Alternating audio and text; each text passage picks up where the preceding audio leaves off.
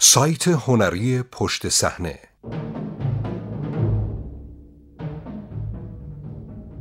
یک حقیقت تلخ. جل تاریخ در مستعمرات سینمایی بریتانیا. آیا سینما بالاخره با گذشته استعماری بریتانیا روبرو می شود؟ نویسنده استیو روز منبع گاردین مترجم سعید شیرخانی. تماشای بولبول تریلر تازه جنیفر کنت دشوار است. هرچند این فیلم تلاشی نادر برای به تصویر کشیدن واقعیت وحشیانه امپراتوری بریتانیا است. اما صنعت سرگرمی برای بیان حقایق به بیش از اینها نیاز دارد. روایت در تاسمانی بیقانون اوایل قرن 19 هم میگذرد و افتتاحیه سی دقیقه‌ای فیلم به طور خاص فهرستی از انواع خشونت ها ارائه می کند تجاوز، قتل، ضرب و قتل عام بیدلیل و حتی خشونت زیست محیطی.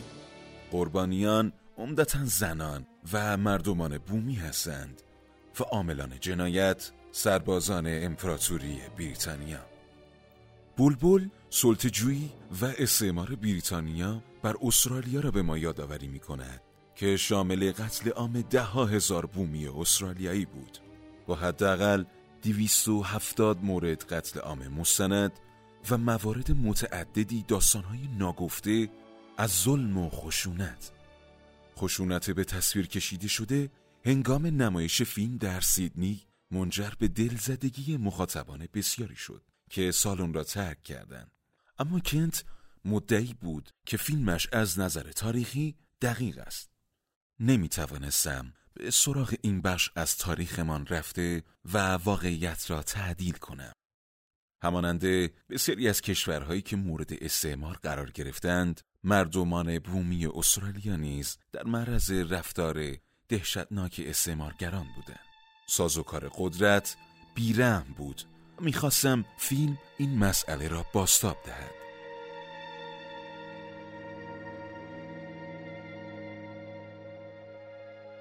وقتی به تاریخ سینمای بریتانیا و خشونت موجود در استعمارگری این کشور نگاه می‌کنیم با حجم ناخوشایندی از تحریف واقعیت در روایت ها مواجه می‌شویم. استرالیا تنها یک نمونه از تمدنهایی است که به فیض حضور در نقشه مستعمرات بریتانیا نائل آمد. مناطق گسترده از آسیا، آفریقا و آمریکا نیز میزان مشابهی از وحشیگری بریتانیایی را تجربه کردند. از قحطی بنگال شرقی و اردوگاه های کار اجباری جنگی بوئر تا سرکوب قیام ماو در کنیا. اما شما هیچگاه باستاب این حقایق را در فیلم های ما نمی بینید. وقتی پای درام تاریخی به میان می آید، ترجیح می دهیم به سراغ مسائل داخلی برویم. معاشقه طبقه اجتماعی، لباسها، خانه های ییلاقی یا پلیدی شهر و در بدترین حالت اشاراتی به جنگی در گذشته های دور. ماجرای واقعی فیلم بولبول در سال 1825 رخ می دهد. یعنی حدوداً در دوره میان آثار جین آسین و چارلز دیکنز. اما همه چیز آنقدر غریب است که گویی در سیاره دیگر میگذرد. اکثر انگلیسی ها آنقدر باهوش نیستند که این سیاره را بشناسند. بر اساس یافته های پژوهش مؤسسه مطالعاتی یوگاف 59 درصد از مردم انگلستان همچنان معتقدند امپراتوری بریتانیا چیزی بود که می‌توان به آن افتخار کرد و گویا سیاستمداران نیز با این نتایج هم نظر هستند. دیوید کامرون نخست وزیر وقت بریتانیا در سال 2013 هنگام بازدید از شهر آمریتسار هند که محل قتل عام ننگین سال 1919 بود گفت فکر می کنم امپراتوری بریتانیا کارهای زیادی انجام داد که می توان به آن افتخار کرد. بوریس جانسون نیز درباره میراث بریتانیا در آفریقا در یادداشتی که در سال 2002 منتشر شد می نویسد این قاره ممکن است یک لکه ننگ باشد اما نه برای وجدان ما. مشکلی نیست که ما زمانی بر آن حکم رانی می کردیم بلکه نکته اینجاست که دیگر مسئولیت را بر عهده نداریم. احتمالا جانسون هنگام نگارش این جملات شعر مسئولیت انسان سفید سروده رودیارد کیپلینگ را در ذهن داشته است. شاعر نجات پرست انگلیسی که جانسون دو سال پیش هنگام بازدید از معبدی در میانمار ابیات دیگری از او را به طرز زنندهی به زبان آورد. تا اینکه سفیر انگلستان که متوجه شده بود جانسون چه خطایی مرتکب شده سخن او را قطع کرد. آیا شاید جانسون به فیلم های قدیمی و زوار در رفته انگلیسی فکر می‌کرده است؟ فیلم هایی همچون سندرز رودخانه به کارگردانی زولتان کوردا که در آن یک کمیسیونر بریتانیایی قیم معاب به دنبال حقنه کردن تمدن به قبایل بدوی نیجریه است.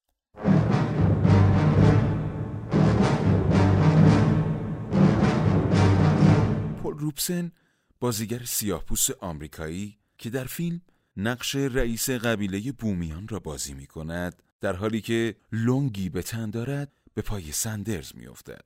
در تیتراژ ابتدایی کوردا فیلم را به تعداد انگشت شماری از مردان سفید پوست که کار روزمرهشان حماسه ستایش نشده از شجاعت و کارآمدی است تقدیم کرده و در ادامه این حماسه را با صدای گوش خراش ستایش می کند. روبسن که حسابی شاکی شده بود حتی تا پای خرید حق امتیاز فیلم و آتش زدن نگاتیف های آن هم پیش رفت چرا که از همکاری خود در تولید یک محصول پروپاگاندای امپریالیستی خشمگین بود اما راه به جایی نبرد شما یادتان نمی آید اما زمانی فیلم های بریتانیایی با سرخوشی خشونت استعماری انگلیس را به تصویر میکشیدند. البته نه با روی کردی منفی. در میانه قرن بیستم داستانهای ماجراجویانه از استعمارگری سینما را به تصرف خود درآوردند. آن هم از منظر اکشنهای عامه پسند و نه روایت های پندآموز تاریخی. درست در همان سالی که سندرز رودخانه در سینماهای انگلستان اکران شد، زندگی یک سرباز هندی به عنوان برداشتی آزاد از کتابی به همین نام که خاطرات یک سرباز انگلیسی است در هالیوود مقابل دوربین رفت. اما نتیجه روایتی شد. برای آبریختن به هاون قهرمانسازی سفید پوستان با بازی گری کوپر. موفقیت فیلم به تولید موجی از فیلم های مشابه در طول دهه 1930 انجامید. کلایو هندوستان اتهام هنگ لایت، طوفان بنگال و چهار پر. در نهایت هم گونگادین بر اساس شعری از رودیارد کیپلینگ و با بازی کری گرانت و داگلاس فربنکس تولید شد که دلقک مآبانه داستان خونساسازی شورش اوباش در هندوستان دهه 1880 را روایت می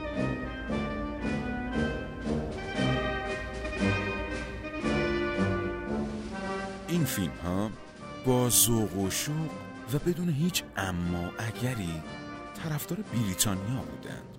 آنها همچنین خیلی عادی نجات پرستانه بودند. با نمایش بومیان متخاصمی که قتل عام می شدند کلیشه های قومیتی و استفاده از بازیگران سفید پوست با گیریم سیاه.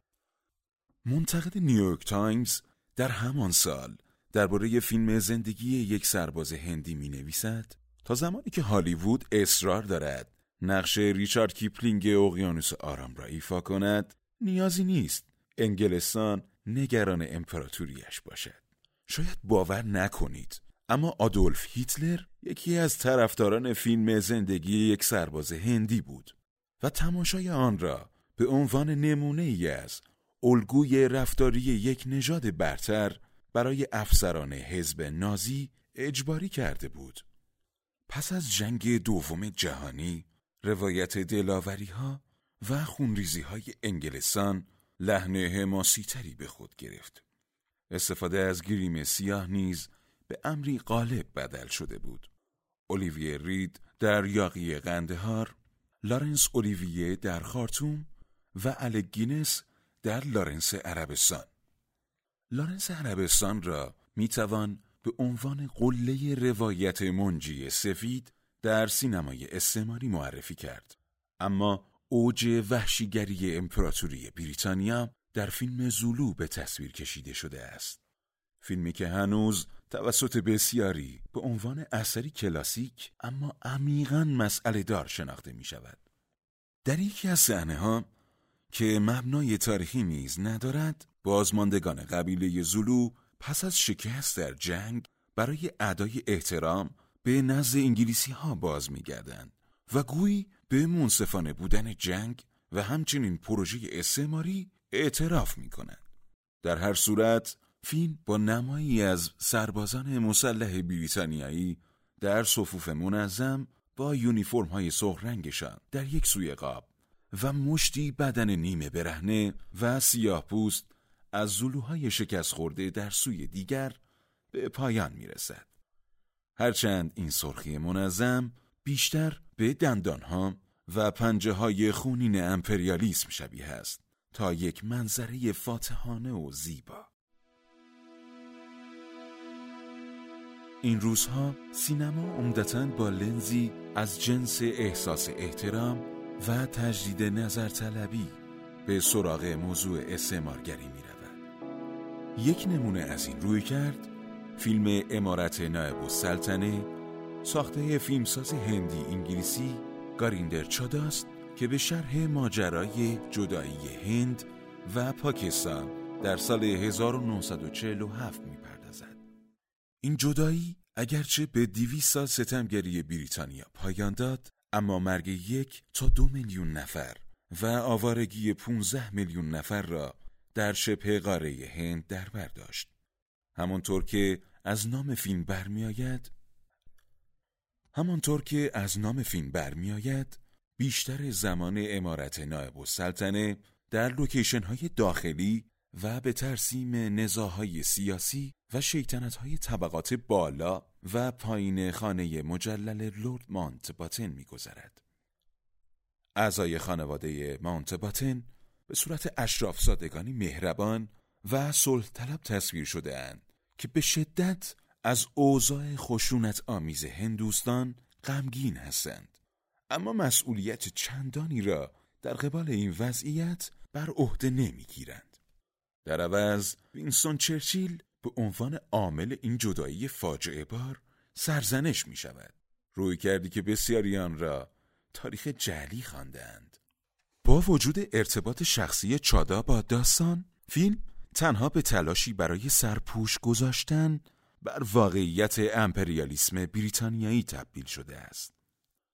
در یکی از سکانس ها یک مقام بریتانیایی خطاب به خدمتکار هندی امارت می‌گوید به نظرت هندی ها آمادگی مدیریت خدمات کشوری، دادگاه های قضایی و نیروهای مسلح خود را دارند و خدمتکار پاسخ می دهد ما از بهترین ها آموخته ایم سرورم.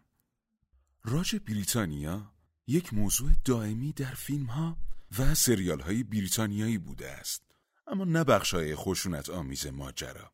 عجب. داستان های روایت شده معمولا عاشقانه های اقراق آمیزی همانند فیلم های امارتی در دوردست و گرم و غبار بودند یا در بهترین حالت همچون فیلم گذرگاهی به هند های سیاسی و فرهنگی را در سطح محلی مطرح کردند یک استثنای احتمالی فیلم گاندی بود که علاوه بر روایت از زاویه دید هندی ها شجاعانه قتل عام آمریتسار در سال 1919 را بازنمایی کرد.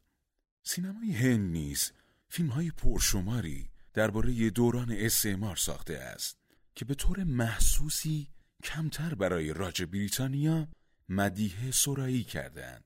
از انتقادات ظریف فیلم هایی همچون شطرنج بازان اثر ساتیاجیت رای تا فیلم های زندگی نامه پرهزینه ای درباره قهرمانان مبارزه با استعمار همچون بگیت سینگ و مانگال پاندی و فیلم حماسی قاتل هندوستان با بازی آمرخان و آمیتاب باچان آمرخان همچنین در سال 2001 تهیه کنندگی و نقش آفرینی در فیلم پرفروش باج را بر عهده داشت که ماجرای مقاومت روستاییان در برابر ستمگران راج را روایت می کرد.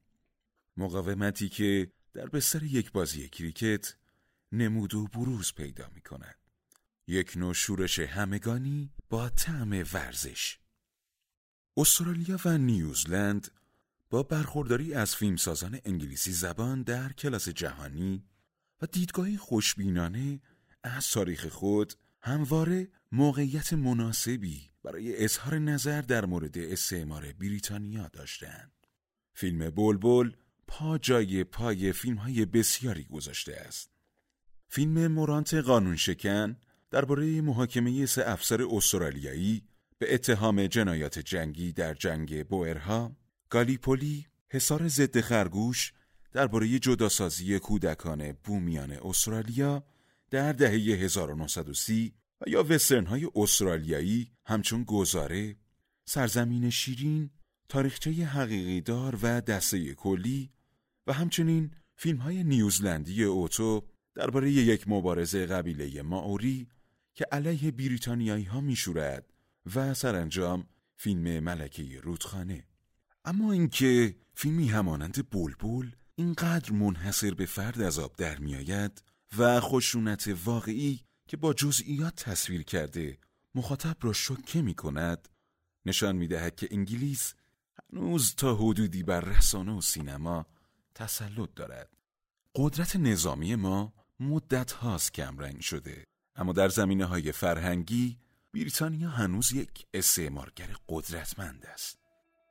باید از ابعاد گسترده صنعت فیلم بریتانیا ارتباط نزدیک آن با هالیوود و غلبه زبان انگلیسی متشکر بود که باعث شده اند. همچنان روایت ها از منظر بریتانیا بر چشمانداز فرهنگی تسلط داشته باشند. این قدرت مسئولیتی نیز به دنبال دارد و آن ارائه روایت های منطبق بر حقیقت است. اما اگر نمی توانیم نسبت به تاریخ خشونت آمیز خود صداقت به خرج دهیم. حداقل باید به فیلم سازانی که از این صداقت برخوردارند توجه نشان دهیم.